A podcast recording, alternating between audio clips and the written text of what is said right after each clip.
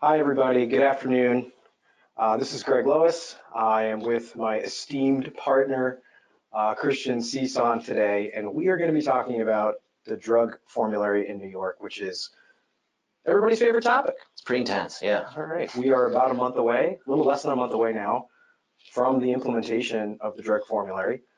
We start to get a ton of questions on this formulary, and we thought this would be a perfect opportunity to give an overview of it. We're going to focus on some of the loopholes that we found in it, some of the problems, and then we are going to try to answer as many of your questions as we possibly can. So we're going to talk about the formulary in general, uh, sort of the things we've observed and what the board is saying about how the formulary is going to work. We're going to talk about how to read the formulary, and in fact, there's a handout uh, today that we're going to go over and kind of show everybody how we think the formulary is going to work. Uh, we're going to talk about what the review process is. So when you're getting those prior authorization requests, when we're disputing the need uh, for specific drugs under the formulary, uh, we're going to talk about how that is done, who has to be accredited, how you are, all those things. Uh, we're going to talk briefly about the electronic portal. Uh, and then uh, we are going to give you as much practical advice as we can and answer as many questions as we can. What else are we good for? what else are we here for, really? So uh, our goal is to try to get through an overview of the formulary in about 10 to 15 minutes. Uh, we have a lot of slides uh, to sort of plow through, and then uh, to answer as many of your live questions as we can. We're going to ask everyone to type your questions into the box.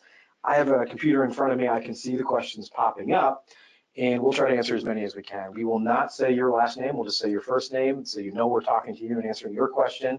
We're gonna try to pick out questions that are gonna be useful for the whole For group. everyone, right. And There's already questions coming in, so I know that we won't get to everybody's because this is such a new topic, but we'll be sure to get to everyone's by email after the webinar if we don't get to them today. Yeah, and a hot topic. I mean, my email has been full of questions about this, so is yours, right? Yeah. So I feel like this is the right time to be talking about this. All right.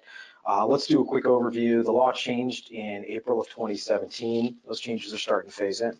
Uh, those changes uh, included the adoption or the requirement that the board adopt a formulary, and it, the, uh, the formulary is now being divided into a number of different types of medications listed as phase A, phase B, perioperative drugs. Right. Uh, they also have another designation of second line drugs that we're going to talk about what the heck that means. Uh, and then we're going to talk about uh, how the uh, drug formulary interacts with the medical treatment guidelines. Uh, so we're going to talk about sort of how all of these things fit together today. Yeah, if you're wondering why, uh, you know, the, the, the, change came in April 2017, it's because there were uh, three comment periods where the actual formulary changed uh, after each one. So we finally have something with an anchoring event coming up, like you mentioned, and uh, we're, we're ready to take on that challenge and see how that affects uh, your cases. Yeah, the last formulary was issued, I think, November 5th, 2019, right? So that was uh, the adoption and some changes uh, that have come in. Uh, the formulary looks pretty simple on the surface. It's only 12 pages, really 11 pages if you don't count the cover. It looks pretty simple, but as we started to uh, answer specific questions about it, realized actually this is pretty complicated stuff and pretty complex. Um, all right, so let's talk about the different levels of drugs. And I'm hoping that everyone has had the opportunity to pull out the handout that we've included in the webinar materials today and take a look through. If this is your first time looking through uh, the actual formulary itself, you realize it looks quite simple. Uh, if you're looking at the formulary, and uh, we got a copy for you. There you go, bud. Uh, it should be the one that says November 5, uh, 2019 on the cover. That's the most recent one. As you're looking through the formulary, uh, they talk about what is a phase A drug, phase B drug, all those things. And it's important to note uh, that these phases are going to refer to when we're going to be allowing uh, these drugs to be utilized in the, in the uh, case. So a phase A drug is one that is listed in the formulary. It is generally going to be used within the first 30 days following the injury or the establishment of the case. Now, it's important to note that the timelines in the formulary start with the, either the establishment by the board of a claim or the date of injury, whichever is sooner. Which is funny because when is the establishment going to become before the injury, Not right? possible. So uh, that it's kind of like a, a little little play here. That's going to be the first 30 days from the injury. Right? Okay, and those uh, phase A drugs, you're allowed up to a 30-day supply. Of course, can they come back and request more uh, phase A drugs? Yeah, but they're going to require our prior approval. So we'll talk about how that works in a second. A phase B drug, uh, these are drugs that are supposed to be used after the first 30 days. They're on a very specific list and they follow in general the medical treatment guidelines. Now, interestingly, a phase B drug is going to be allowed for up to 90 days supply at once. And by the way, they can just keep coming back and adding on more 90 day periods. Sure. It's allowed Sure. under the guidelines. Okay. Uh, so uh, what if the phase B drug, and this would be uh, the type of maintenance or palliative care drug that we would expect someone to be on for a long period of time. Right. I'm thinking of things like muscle relaxers. This is exactly the drug that you just mentioned, right? The ones where the 90 day supply is out and it's deemed unsuccessful, right? So this is very different from uh, your typical visit to the doctor when you uh, really exhaust all of your medication. You come back and the doctor kind of shakes his, his or her head and says, I don't know if you need this. We know that doesn't happen in workers' compensation that often, right? Ever. So there is now a system here uh, that would uh, allow for second line drugs to, to be applied. It's going to be a little bit hectic once it gets started, but I think uh, ultimately it might be helpful. Right, and they specifically say that the second line drug uh, should be prescribed after the first one is proven to be unsuccessful or there's side effects uh, or perhaps uh, comorbidities that are preventing the efficacy of that first line drug. All right, so the second line drugs, we just talked about it. This follows a phase B drug. Uh, this is where the first line drug is ineffective. Uh, there's also a class of drugs labeled perioperative drugs, and this kind of makes sense too. This is uh, medications that we're going to be taking either four days before or four days after surgery. So I'm imagining all the types of surgical medications, anesthetics, all sorts A lot of your painkillers, uh, post-operative treatment for, uh, you know, or any any kind of wound, uh, you know, uh, relaxers. Uh, the interesting thing about perioperative, it, by definition, it's supposed to mean when the person goes in for surgery and when they come out. So leave it to the board to, you know, create a four-day window before and after to, to actually give you more uh, of an opportunity to get prescriptions. But All right, and so the far. I would say, you know, this stuff all sorts of made sense, and okay, we're all on the same page. And then the board, of course, because it is the board, uh, goes and uh, creates the special considerations. So uh, these are special considerations where we're going to think maybe the rules do or do not apply based on the uh, actual uh, treatment course. Uh, so some special considerations that apply, not, for example, uh, are good for us not to exceed a seven-day supply. This would apply to things like opiates and narcotics. Uh, and there are several drugs that are labeled number one on the uh, uh, formulary, specifically saying not to exceed a certain amount. Right. If, if you guys have have the, the worksheet, uh, the special considerations has its own column with a number attached to it. Uh, most people think of special considerations in our line of work as uh, the schedule loss of use guidelines and adding percentages onto uh, you know a range of motion deficit. Mhm. Here, it might actually help because it further limits when a formulary drug can be used. Okay. Uh, next is for the prescribed course of therapy, things like antibiotics, things like we've had an infection in an operated body part. Uh, and so we would see maybe that's a special consideration where a special drug would have to be done. Uh, some drugs are identified as short acting only. Uh, and this short acting only really would be for things like breakthrough pain medication. Uh, we don't want to keep people on narcotics, opiates that have a long lasting effect. So for that reason, they have this special consideration. And then of course, the board adds a special loophole, uh, which says, quote, uh, anything else as clinically indicated.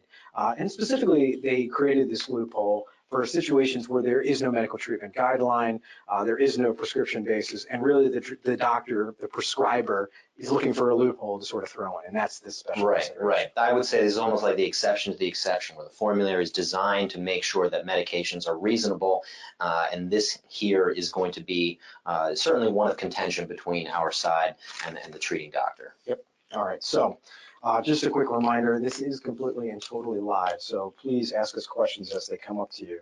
Uh, Okay, when is prior authorization required? Well, it's pretty simple. If the prescribing provider is trying to get something prescribed, that is not listed in the formulary. All right, so uh, wonderful risk professional. I know all our risk professionals have four, five, six different hats on their heads at all times. You're a litigation manager, you're a social worker, you're an accountant, you're the fiduciary of an insurance carrier and insurer. You have all these roles on your hat, in your head. And now there's another one, which is uh, pharmaceutical expert. So uh, you are supposed to be able to figure out by looking at this formulary uh, if the drug is applied. Now, That's where unfortunately, your 12-page document kind of goes to uh, yeah, shreds here because the, the fine print is so small Right, to list yeah. everything here. right, so we get it. This is going to be really tough to figure out. Is the drug listed in the formulary? So that's number one. It's actually two. I mean, to, to add to that level of specificity, drugs not listed in the formulary also include drugs that are on the formulary but are not applied in the ways that the formulary wants you to be. So think of your special considerations or your first line, second line, phase A, phase B. If the drug is being used outside of those specific little uh, holes, Right. then then it's technically not a drug on the formulary. There is a lookup tool uh, on the board's website that you can use to determine where or uh, how the medical treatment guidelines interact with the formulary. I have to be very frank with you, it's not easy to use. And uh, also looking at the tools that are uh, surfaced to the risk professional within the medical portal, which we're going to get to in a minute. Uh, Inside that medical portal, it doesn't automatically flag drugs that do not meet the formulary. So uh, this is going to put a lot of burden on us uh, or our PBMs or our uh, risk professionals to really make sure that the drugs are fitting within the formulary. So that's number one. Uh, prior authorization is required when there's a drug just simply not listed in the formulary.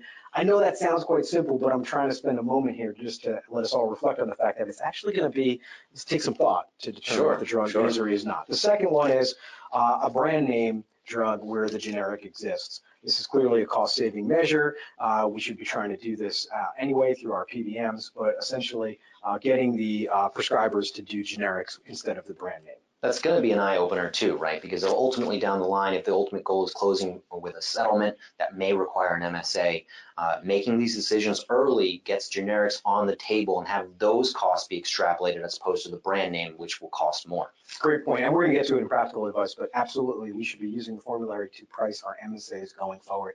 That is best practice. Okay. Uh, next, combination products not in the formulary, so none of these compounded or combo products.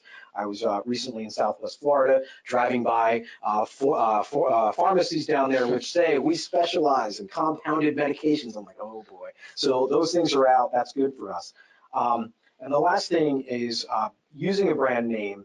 Uh, and sometimes the prescriber will prescribe a brand name simply because the dosage is different than the dosage that's available in the generics. Right. And instead of saying just take two five milligram nonsteroidal inflammatories, they'll want to get the brand name 10 milligram nonsteroidal inflammatory. Uh, so in general, that will be allowed, uh, but only if the treating physician, uh, the prescribing doctor, can explain why that's necessary. Uh, last thing is compounds. Uh, compounds, combos, they should all be out. Uh, and be on the lookout for combo drugs like the nonsteroidal and anti-inflammatories that have the built-in uh, GERD retardants built in there. You know, the things that are just a combination of like Prilosec, which is over the counter, A lot of topical creams as well. right? And well, that's the compounds, and those are all coming out. So let's be mindful of that. This should help us reduce costs. All right, so now we've got a prescriber who's saying, you know what, I want to get all of these crazy uh, medications into my patient. Uh, what's the process that the uh, prescriber has to follow? Yeah, so there are different levels, right? It's going to start with the first level, uh, and that's where we jump in to actually determine whether or not they're on the formulary. I think it's basic, uh, well, I- basic in the sense that structurally it's first, but it is going to be a, a tough thing to, to decide, like you mentioned.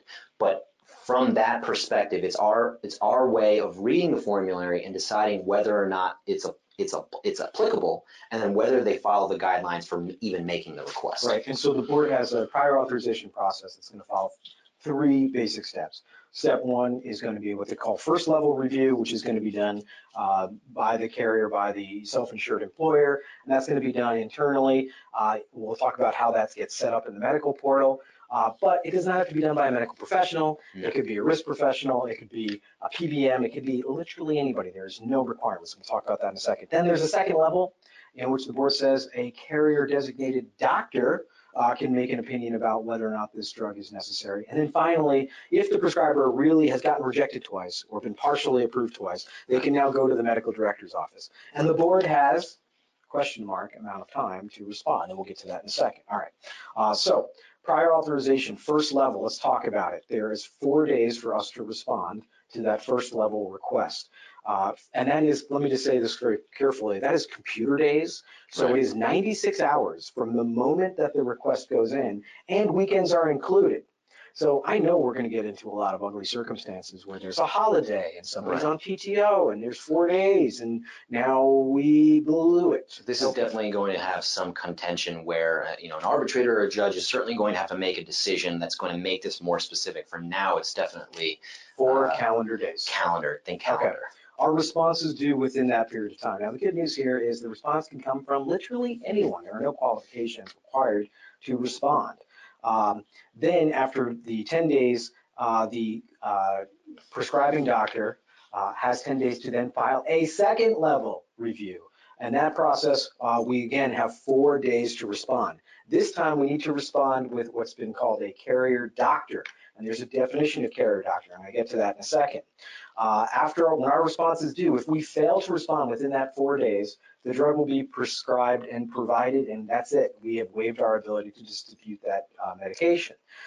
Uh, if the uh, provider or prescriber does not like our response after that four days, they can appeal again, and this will be the third and final level of review, which is to the medical director's office. Now, entertainingly, that's where this little flowchart ends, because there is no regulation, ruling, or issue or information about how long the medical director has to respond.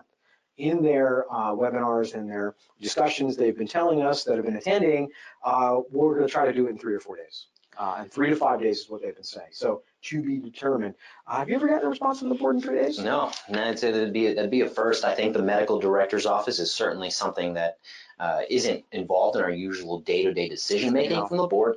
But at the same time, I think what they're actually expecting is that one of these parties from first and second level is going to make the mistake on a on a time-specific deadline to have the decision already made. Agreed. All right, so let's talk about level one review first. It's going to be provided by, it's going to be done by us, the payer. It's going to be done in our medical pay, our portal. Uh, if you haven't logged into the portal yet, and now's the time, we should be uh, going in there. To talk about the portal in a few minutes.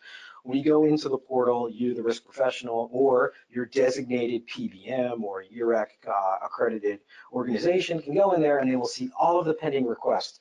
And uh, then there is a whole list of how you can grant, deny, grant in part, uh, all the things uh, that we're going to be doing uh, to look at that uh, request for approval for this medication. Okay. Uh, now, I want to remind everyone that all of the things that we're talking about today can be delegated uh, to another entity. It doesn't have to be the adjuster doing it, and we're going to talk about how that gets done. Um, final reminders for this level one review. Uh, there are no qualifications in the regulations or the statute or anything about how the person who does this first line review has to be accredited. Uh, this does not have to be a medical professional. This does not have to be a nurse. This does not have to be a doctor. It can be literally anyone. And I want to uh, talk about that uh, nice and slowly and repeat it a few times because that's the number one question we've been getting from our clients, right? So uh, let's move along. Um, next, the level one request must include the quantity and number of refills that is going to be requested. You'd think, right? Uh-huh. Uh, the level one request, the first level request may not exceed 365 days. So what that means is essentially if the level one request comes in for a quantity and refill that will take over in a year, right, to, to complete, that's an automatic denial. Let's not worry about that. They've already haven't satisfied their burden. We then have four days to respond to that level one request. And I'm going to keep repeating four days, four days, 96 hours, 96 hours, 96 hours, because it's scary to me. I also want to remind us as payers that we can partially pay for these things or partially approve. This is just like a normal prior approval or MG2 variance request where we can say, yeah, you want 300 chiropractic adjustments? I'll tell you what, I'll authorize four. Right. Right. It's actually a great way to end the process there. If you believe there's some validity to, to the claimant's injury, right, you may want to strategically consider a partial approval just to get you out of the second level, which we'll talk about. Uh, Now, again, failure to respond in that four-day period is approval, so we should be uh, prioritizing this, visiting the portal. I'll talk about that in a sec. All right, a level two request. So now uh, they've requested this medication. Uh, Within four days, we responded with either a partial denial, partial approval, or a straight denial. Now our medical provider or prescriber is saying, hello, I still want to get this for my patient. Uh, I am doing a second request.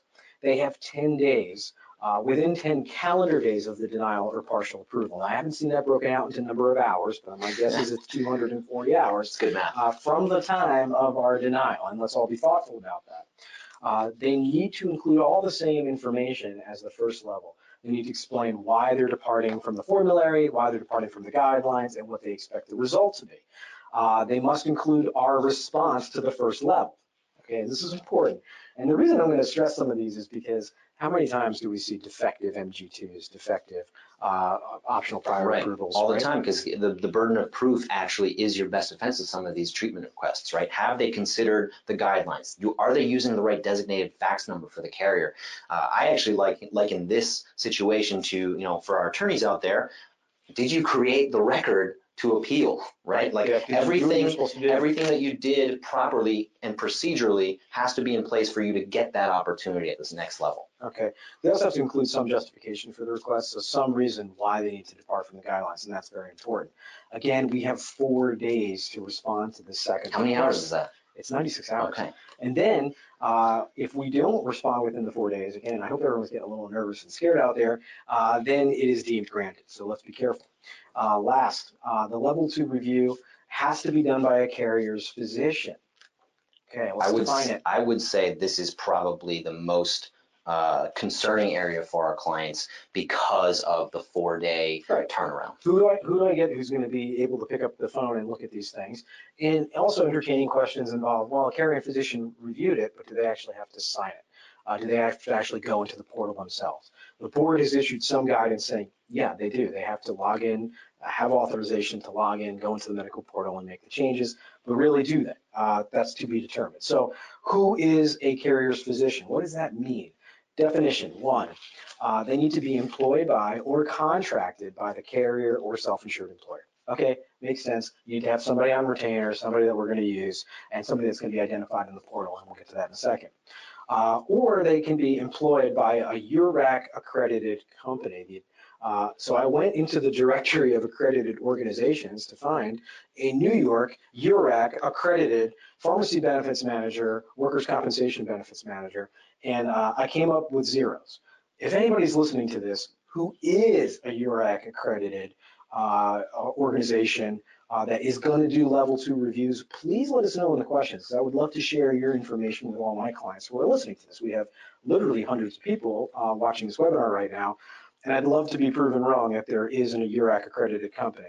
I think this was meant to encourage companies to get Sure, accreditation, sure. which my understanding takes 10 to 12 months to do. So It encourages the people who are going to look up and be prepared, right? So, Okay. uh, you know, if you're going to be accredited, then the idea is that if you don't have the retained uh, doctor in-house, then this should be your opportunity to search outside. Yeah, and uh, again, if there's anybody who is accredited, first off, please let us know in the questions so that we can announce your name or your organization's name. What a free sales opportunity. Absolutely. And number two is uh, contact URAC because their directory is all screwed up.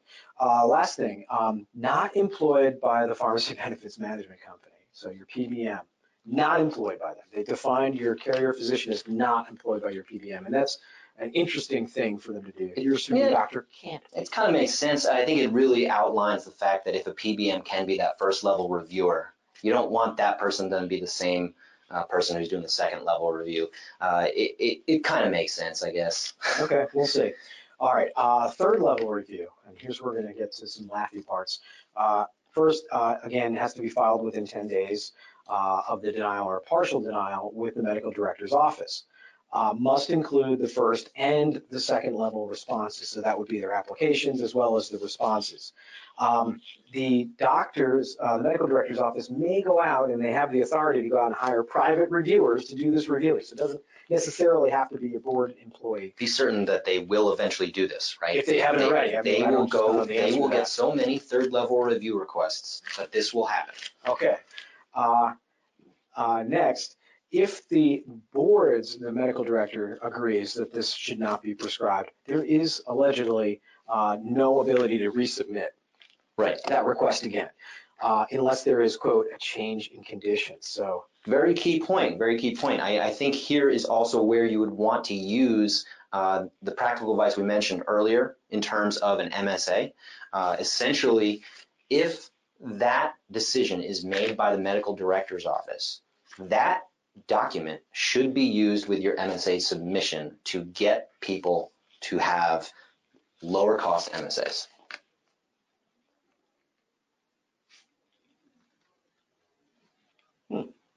All right, I'm hoping everybody can hear me. I just got some text saying there's some problems with the audio. I hope it is working.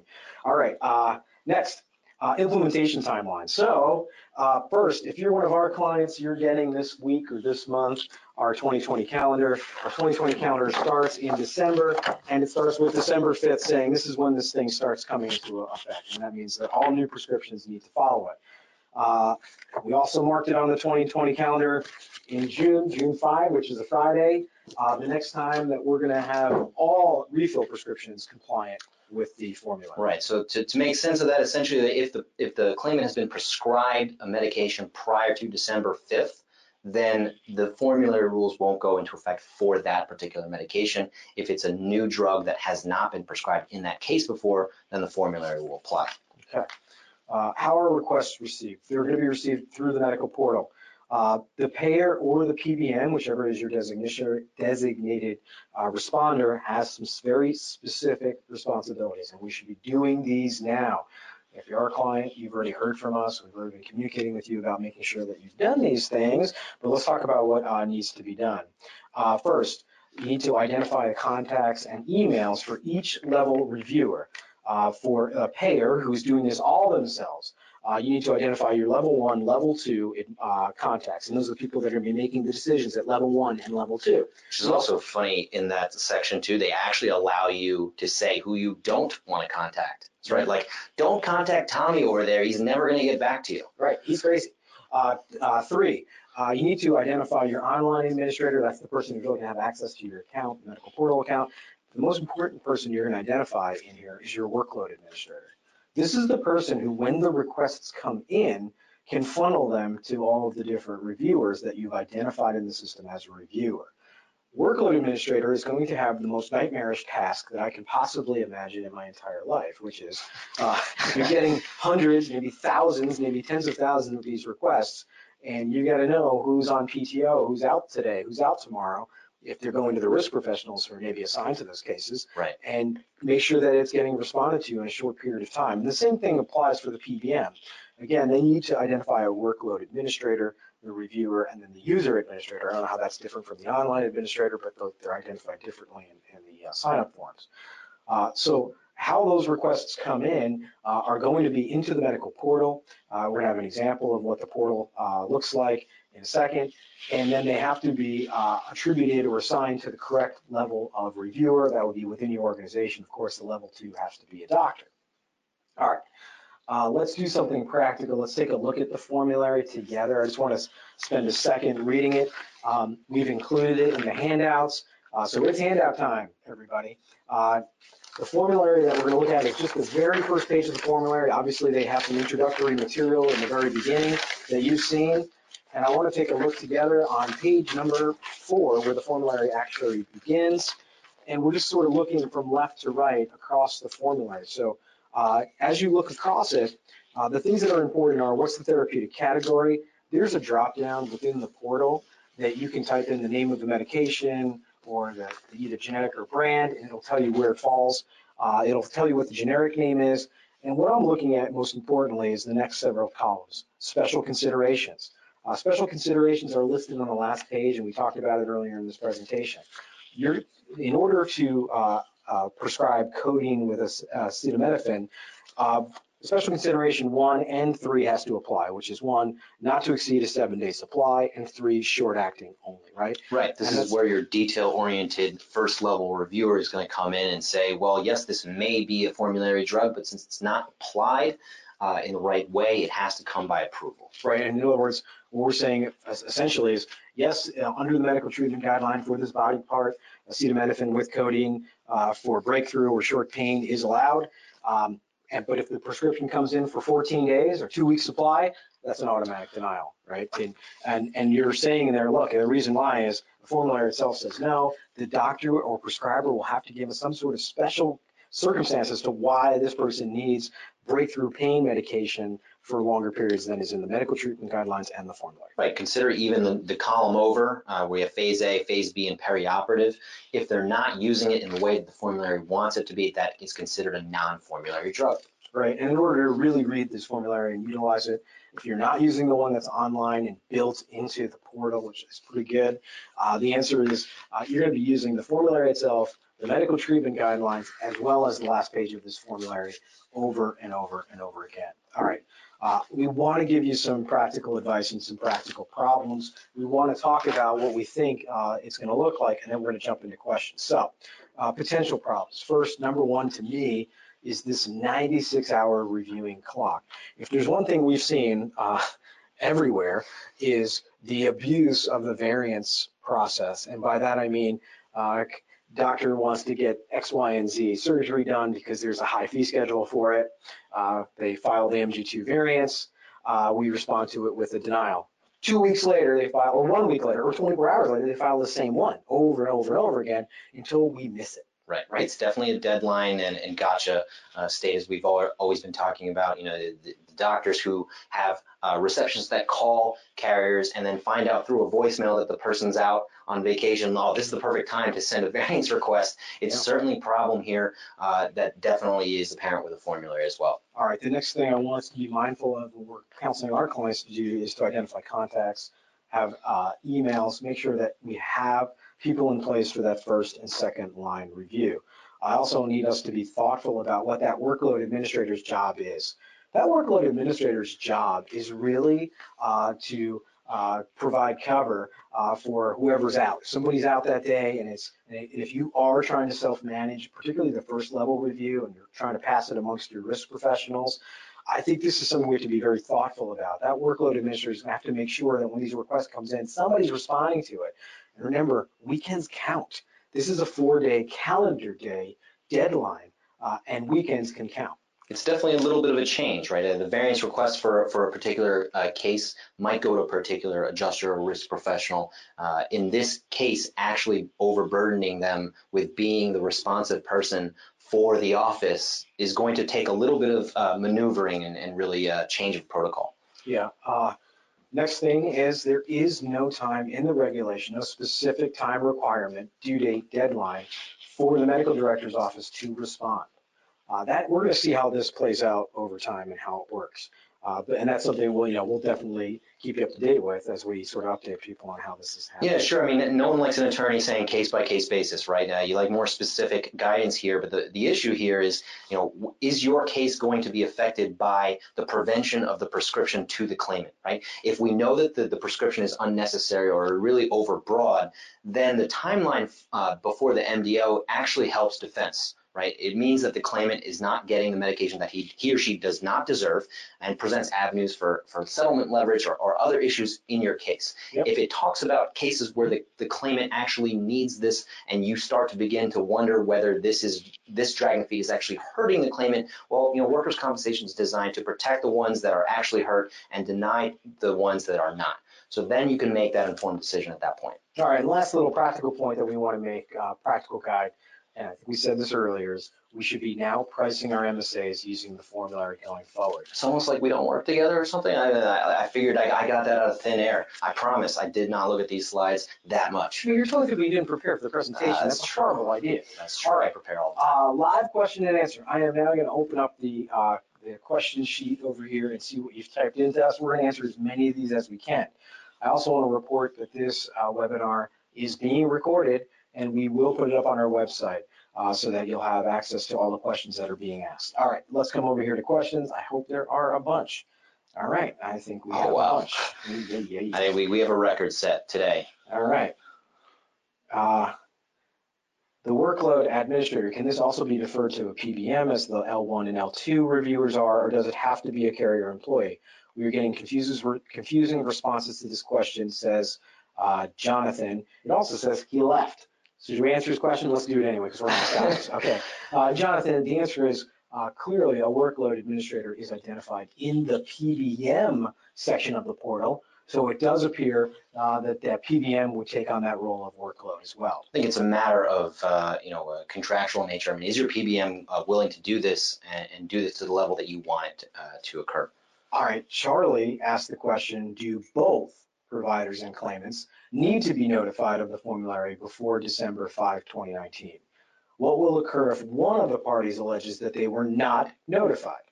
Certainly going to happen right? Yeah. I didn't know this, right? Ignorance is no excuse of the law. This is uh, something that has been implemented and has been discussed since 2017. Yeah, It's it's a very- statute, so they're stuck with it. Very bright line rule here. If the formulary applies, it applies. Yep, absolutely. Uh, same thing as medical treatment guidelines. Uh, if a doctor says, I never heard of medical treatment guidelines, doesn't matter, they apply in your case, and you should be treating people uh, there.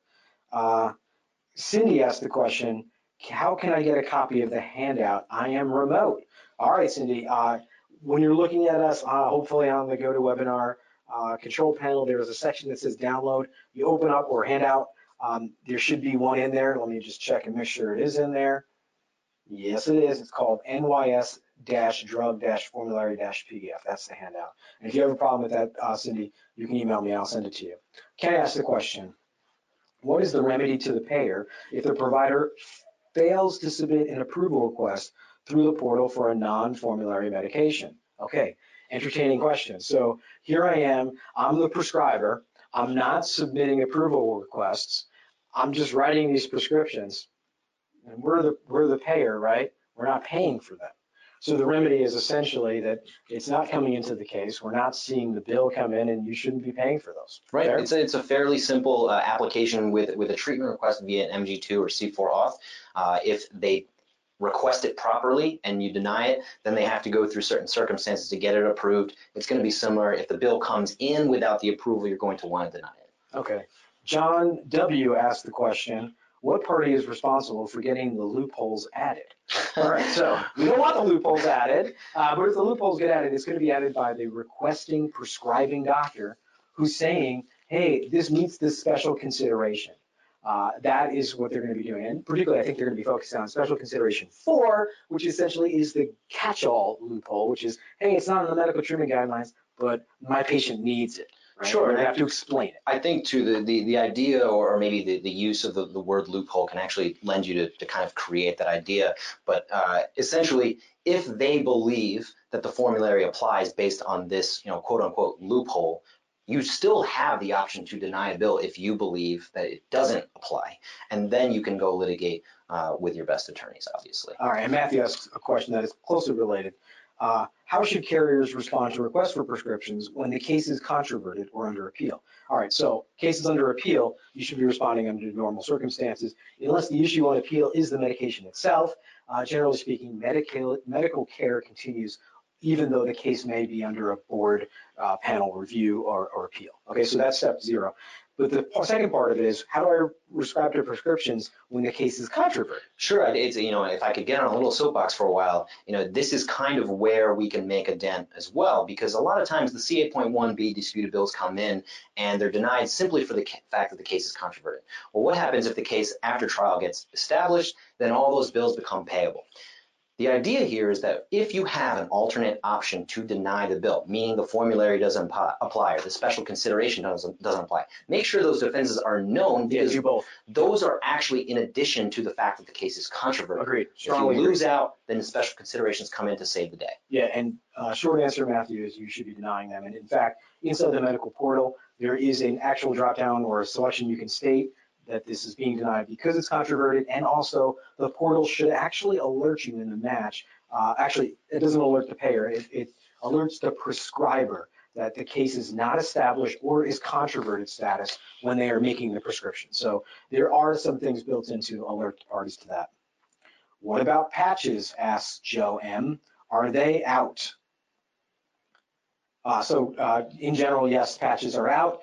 Uh, however, uh, we've got to look. You have to look through the formula to see if there's any specific uh, treatment or uh, special uh, uh, specific discrete patch is allowed in or out. I would actually caution between making a catch-all term like that. You know, I think it's very commonplace to use those words, and it's very difficult to, to understand or apply them to the formulary because what's going to happen is patches will be created with combination drugs or, or things that may be formulary drugs but are not to create the, the understanding that it should be. Just be very careful what exactly is being prescribed. All right, Hannah, A- uh, Hannah W. asked the question, if a claimant does not wait the 96 hours allowed period for our response to a pharmacy request, and instead either pays out of pocket or seeks treatment at an emergency room to obtain pending medication, do you think we would have a defensible position to argue against being responsible for the bill? Yeah, so if there's, if the prescriber is submitting the request for authorization, because they know this thing exceeds the formulary and the guidelines,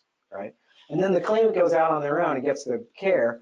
Uh, again, this is the reason why you would want to put your specific objections in, despite the fact that they went and tried to circumvent the rules, so that ultimately, when the uh, law judge is hearing the case, we could say, look, here's all the reasons why we shouldn't have had to pay for this, despite the fact that they went out and got it on their own or went to the emergency room. Absolutely. I think procedural defenses are our best friend. Uh, certainly because of the, the, the, recency effect of the formulary, you may actually not get the result you want before a law judge because the law judge isn't necessarily going to be up to date on a new thing. Surprise, surprise. So you may have to go to a board panel level to actually get the decision you want, but at least making the position is going to be our uh, favorable outcome. All right, next question comes from Joan. He says, does the second level reviewer need to respond on the portal? Answer, yes. Uh, all the responses need to be through the portal. Uh, and this is going to be an interesting moment. I don't know how many doctors uh, really want to be sitting around whittling answers into this uh, web form that they've developed. The ambitious ones. I, I presume so. Uh, but there's no, because the answer is within the form itself, uh, is it a doctor maybe telling someone, here, this is the reasons to deny it, or here's what my review says. How is that going to be authenticated? Uh, but the answer is yes. All of the responses need to be through the portal. The board's been very clear about that. Uh, Robert says uh, uh, the board is over five days behind in entering new people, I guess meaning new patients and claims, into the medical portal. Welcome to New York workers' compensation uh, world, uh, Robert. I have never seen. Uh, I will say this: I have a great deal of respect for the board. Recently, I think the virtual hearing process is just about to say amazing. Just about to say. I think it's wonderful tech. Everything else is a little bit, you know, baling wire and sure. bubble gum and, and hope and prayers. Uh, we'll see if this is up and running and up to date uh, by December 5 when it really goes live. Uh, Sarah says, why is there no option to grant without prejudice on the pre-authorization? All right, so Sarah, essentially, uh, first of all, there is always uh, acceptance without prejudice um, option in the uh, workers' compensation world in New York. If you accept a case without prejudice, uh, within the first year, you can controvert or convert the case to a controverted status. In our experience, that generally doesn't really happen, although we do see cases uh, answered as uh, you know, the, the Schroid has box M check that says essentially without, without liability. Without liability. Right. Uh, in, in, our experience, I think a decision should be made early in the case, whether this is one we are going to dispute and defend, or it's one we're going to accept, uh, instead of waiting. I know that's very difficult, particularly with the payer compliance rules, to make these kind of quick decisions on to whether a case should be compensable or not. Uh, but those are our challenges. Sure, I think it, it, may not be specifically on the form, but the idea of the formulary is cutting off the supply and the dosage at a level, right? It's not meaning uh, you accept uh, a particular drug, and that means you've accepted it for the life of the claim, right? The, the formulary, formulary actually intends to cut off supplies that reapproval must be requested. All right, Kathleen T says, hey Greg, I went to a claims association meeting yesterday. We went over the drug formulary and the board indicates that a clinical person, so I guess meaning somebody with medical background, should review the first level because the doctor gives clinical notes, which they felt an adjuster would be able to address. Maybe she may not, not able, able to, to address. Uh, your thoughts. Okay, so that's uh, maybe good advice. I don't know. I can only tell you exactly what the regulation states, which is that a level one reviewer has to have no specific qualification. I would also tell you that some of the best risk professionals I know, uh, sitting in those adjuster chairs out there, are some of the best doctors I've ever met in my life. Right? I mean, they, they know what they're doing. Right. Uh, and you know, I, I, mean, we're kind of like amateur physicians as well. So speak for yourself. I, I don't know if you need to have a specific degree uh, or other than uh, you know doing this for 20 plus years to sort of know what's in and out. So uh, although that might be a great practice, and, and certainly I wish all of my clients, uh, all their risk professionals, and all of their first line reviewers were uh, well-credentialed medical professionals. I just don't know if it's possible, and I can tell you uh, categorically it's not required. Uh, next, uh, Joan asked the second question. How does the formulary apply to controverted claims? I think we've already answered that one. Uh, Marie asks, does an IME company which has a WC board certified MD and is URAC approved function as a level two responder? In other words, can they act as a reviewer? Presumably. Uh, yes, absolutely. Uh, if you're URAC accredited, if you're a physician, you are absolutely uh, accredited and able to be that level two reviewer. Um, uh, okay, there we go. Free. It's time for a free ad. Uh, Liana Shanker, Shankar says CorVel Corporation is a national company and is URAC accredited in New York, and our New York location is in Central Islip. So CorVel, C-O-R-V-E-L, you're our guys. All right. Uh, uh, Joe M says, does this affect our old claims where claimants have been on opioids for a long time? Yes, Yes, this is great. All claims. Now, uh, just remember, please, that we already have non-acute pain medical treatment guidelines, which should be affecting your cases where your claimants have been on opioids and long-acting pain medications for long periods of time. Guess what? It has been essentially neutered by the law judges refusing to really apply or follow the non-acute pain management guidelines, in my opinion. Uh, there have not been great uh, outcomes on that. Uh, with the non-acute pain management guidelines, we've had great success in getting people into weaning programs, but that's about it. So, Sure, I think the, the guidelines really give you the basis, uh, but it doesn't prevent the provider from getting past you on the MG2 level uh, where the deadline gotcha uh, analysis really hurts you. The formulary is actually going to help if you have the right uh, application. Okay, uh, there's a second question here from Suzanne who says, is there an office standard letter that needs to be used to approve or deny a prescription? Uh, no, uh, those should all be done within the portal and the reasons for the denial should literally be placed into the portal. There is a board form for responding to it and that is all done through the portal. Uh, in level two, you mentioned that a copy of the response letter needs to be attached. Uh, I would like to see an example of a response letter. Right, so that is for the prescribing physician who is saying, hey, my first request was denied, I've got a level two request now, and they have to include our initial response to that. So that, and that would be uh, most likely on the board form. Um, okay, second, third question now on does the formulary apply to controverted claims? Uh, Suzanne tells me, Greg, attachment did not come through. Can you send it to me later? Okay, we'll get to you. I see you, Suzanne. Hi. Uh, Alicia says, uh, I also missed the email with the handout materials. Nope, the handout materials are actually in the um, uh, the webinar control panel that should be on your computer right now. You should be able to download them. Anybody has a problem, I will certainly email them to you. Uh, Maureen asked a kind of interesting question. Greg, what happens if we deny a drug by mistake? Do we ever make mistakes, Mr. Cezanne? No, of course not. But No. if you want to revert a denial, simply call the doctor's office and approve it. Out of court gets you out of the, the process. I'm sure the medical director's office would love that. Right. Uh, next, Adria asked a question. If a prescription is prescribed pre-surgery, uh, so I'm going to presume that this is a perioperative uh, medication, and the claimant decides not to have surgery as scheduled, uh, but was still provided the medication. Okay, great. this is weird. And then the claimant decides at a later date, uh, she wants the same medication to be prescribed and approved again based on the surgery being rescheduled. So here we have someone being prescribed perioperative drugs, appar- apparently takes them, uh, doesn't get the surgery, has, has a great weekend uh, enjoying uh, these major painkillers uh, and white wine, and now uh, cancels the surgery and then does it again. I mean, at this moment, Adria, I think I would be denying these things and also uh, probably putting that person under surveillance because they're having too much of a good time. Uh, so not to be too uh, flippant, uh, I think uh, ultimately the board would probably uh, reapprove those perioperative drugs if they are going to then finally have that surgery that second time when it's actually rescheduled. Uh, We are halfway through the questions, by the way, which is great. there are so but, many you know, questions. This is awesome. All right, uh, Suzanne asked the question, uh, uh, on the 96 hours, is the provider only going to request this via the portal, or are they required to send us something in writing, paper form, mail, or fax? Okay, so here's the scary moment. Nope, it's only through the portal. That's the only place they have to request this stuff. It should be all digital. There should be no mailing, faxing, or, or paper, which means that workload administrator and those level one contacts really need to be checking the portal every day. Right. Right. And the portal, by the way, will alert you. It is also um, uh, sortable, so you can sort it by most latest requests, earliest requests, most pending requests, those types of things.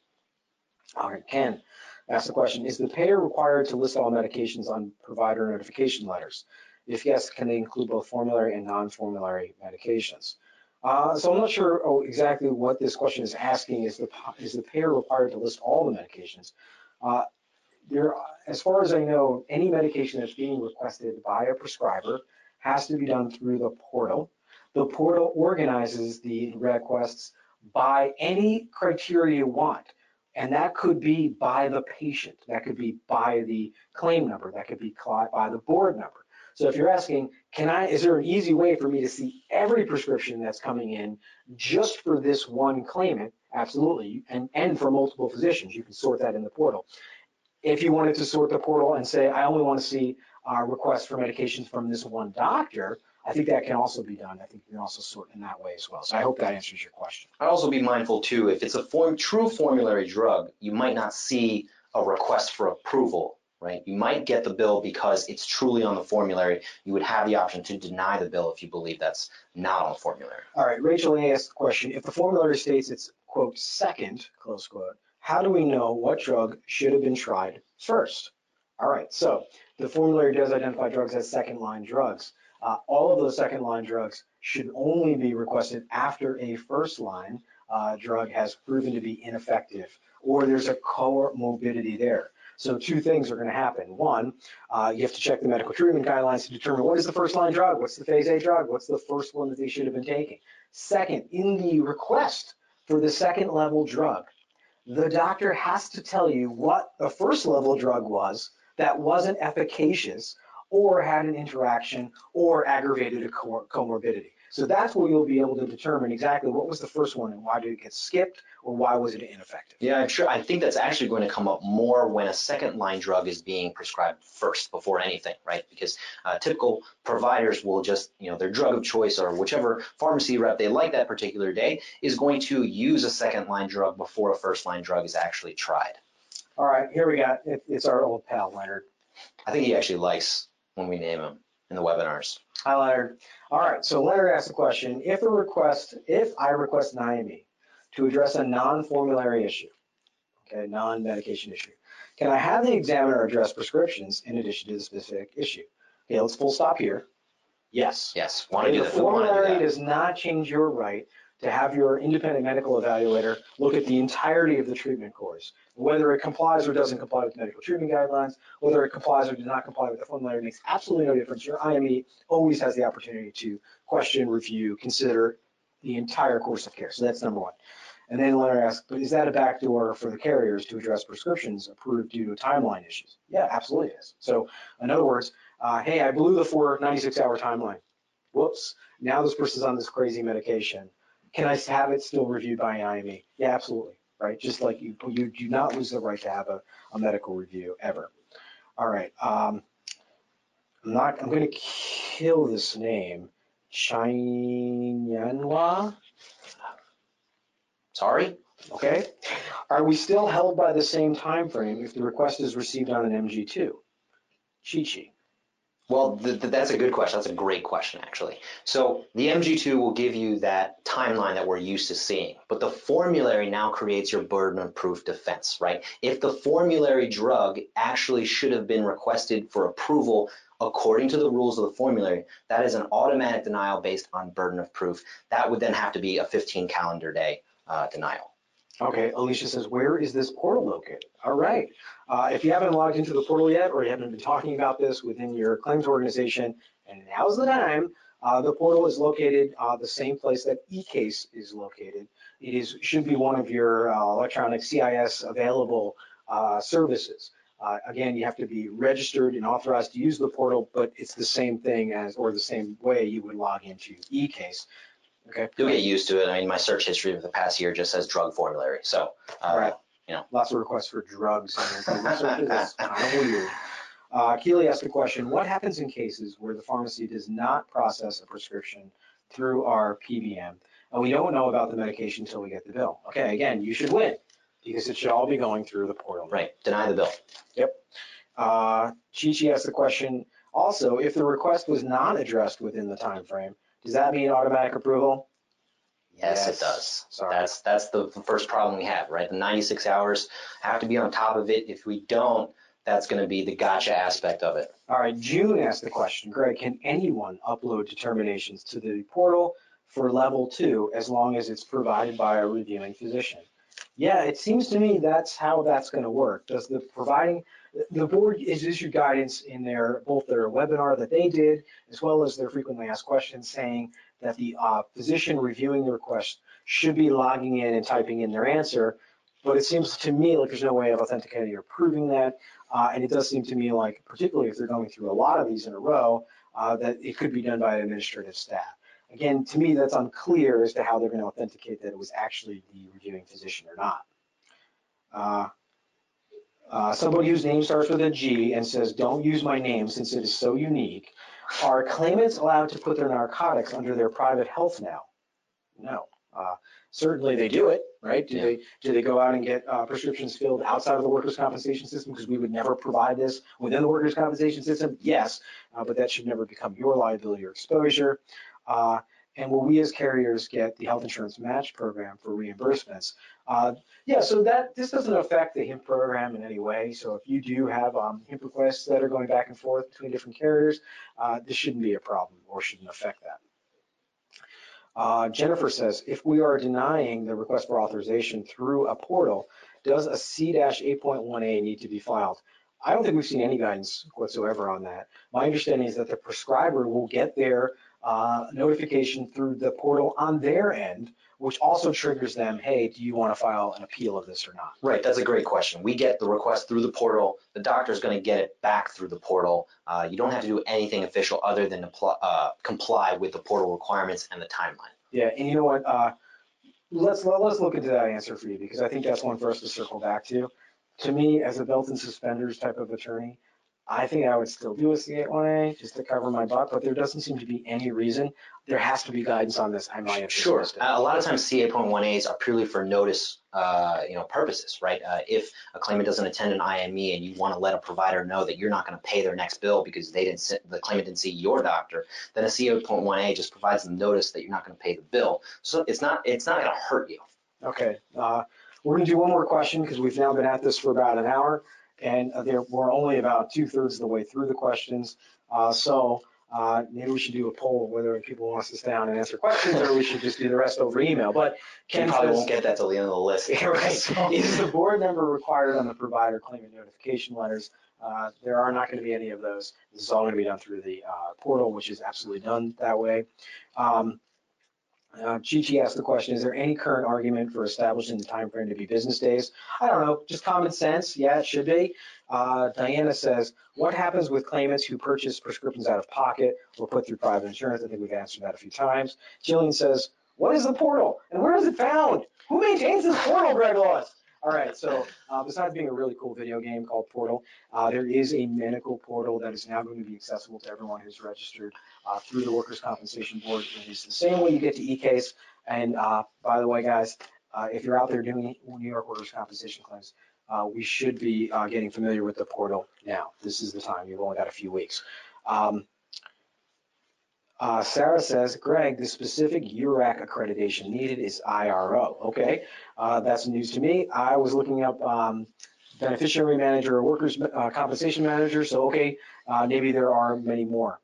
Uh, and Sarah then also sells me, Greg, CorVel uh, is the only company that has the workers' compensation utilization URAC management accreditation.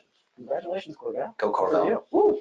All right, uh, Robert says most companies that do UR uh, will, that are URAC accredited in New York will be able to do this. Uh, our UR company Genex is going to be our level two, so it sounds like there's a second one. And also says, hey guys, there also is a lidocaine patch on the formulary. Okay, so there's a specific there. Thank you, Robert. Um, okay, uh, Derek says, um, Derek Prochnow says, uh, in a prior webinar uh, put on by the AIW board, they said the level two reviewer needs to be licensed in the state of New York. Regulation 44.1G does not require them to be licensed in New York. Can you clarify whether this is a requirement? Yeah, it says medical, it says uh, physician authorized to practice law, uh, sorry, practice medicine. Uh, So that's what the uh, actual requirement states. Liana says, claims adjusters are not clinicians. How will they be able to provide a medical reason for denial, question mark? Also, if the doctor forgoes the process and simply prescribes the medication and ends up at the pharmacy, will it be a penalty if the carrier chooses to approve medication at that point, question mark? So at, at, if they're bypassing the portal, uh, Liana, uh, that's going to be a problem and they should not be held responsible to pay for it. Neither the claimants nor the prescribers or the pharmacies are going to be allowed to uh, bypass the portal. The board's goal is to um, focus all of the, uh, the, the uh, requests for prescriptions uh, regarding all patients that are covered by a workers' compensation claim through this medical portal. All right, it's at one o'clock, it's at an hour, and we're seeing attendance drop down. We've now dropped down to below 200 people. Uh, There are a number of additional questions, and uh, the people we didn't get to yet, Mary Jo, Sean, John, Jacqueline, Jacqueline, Alana, Derek, Joe, there's a whole bunch of people uh, asking us questions. Uh, to stay on. Some of them just saying, stay on, stay on. Uh, We're going to email you back answers. Uh, Maybe we'll have another webinar on this topic because. Just Q&A. We're just, Just maybe just Q and A because this is seeming like a topic that there needs to be some more clarity built around. Uh, Again, my name is Greg Lois. I'm joined today by my partner Christian Cison uh, from Lois Law. Thanks for joining us today. Uh, This was fun for us. I hope it was fun for you and informative. All right, everybody, uh, have a great day. See you soon. Bye.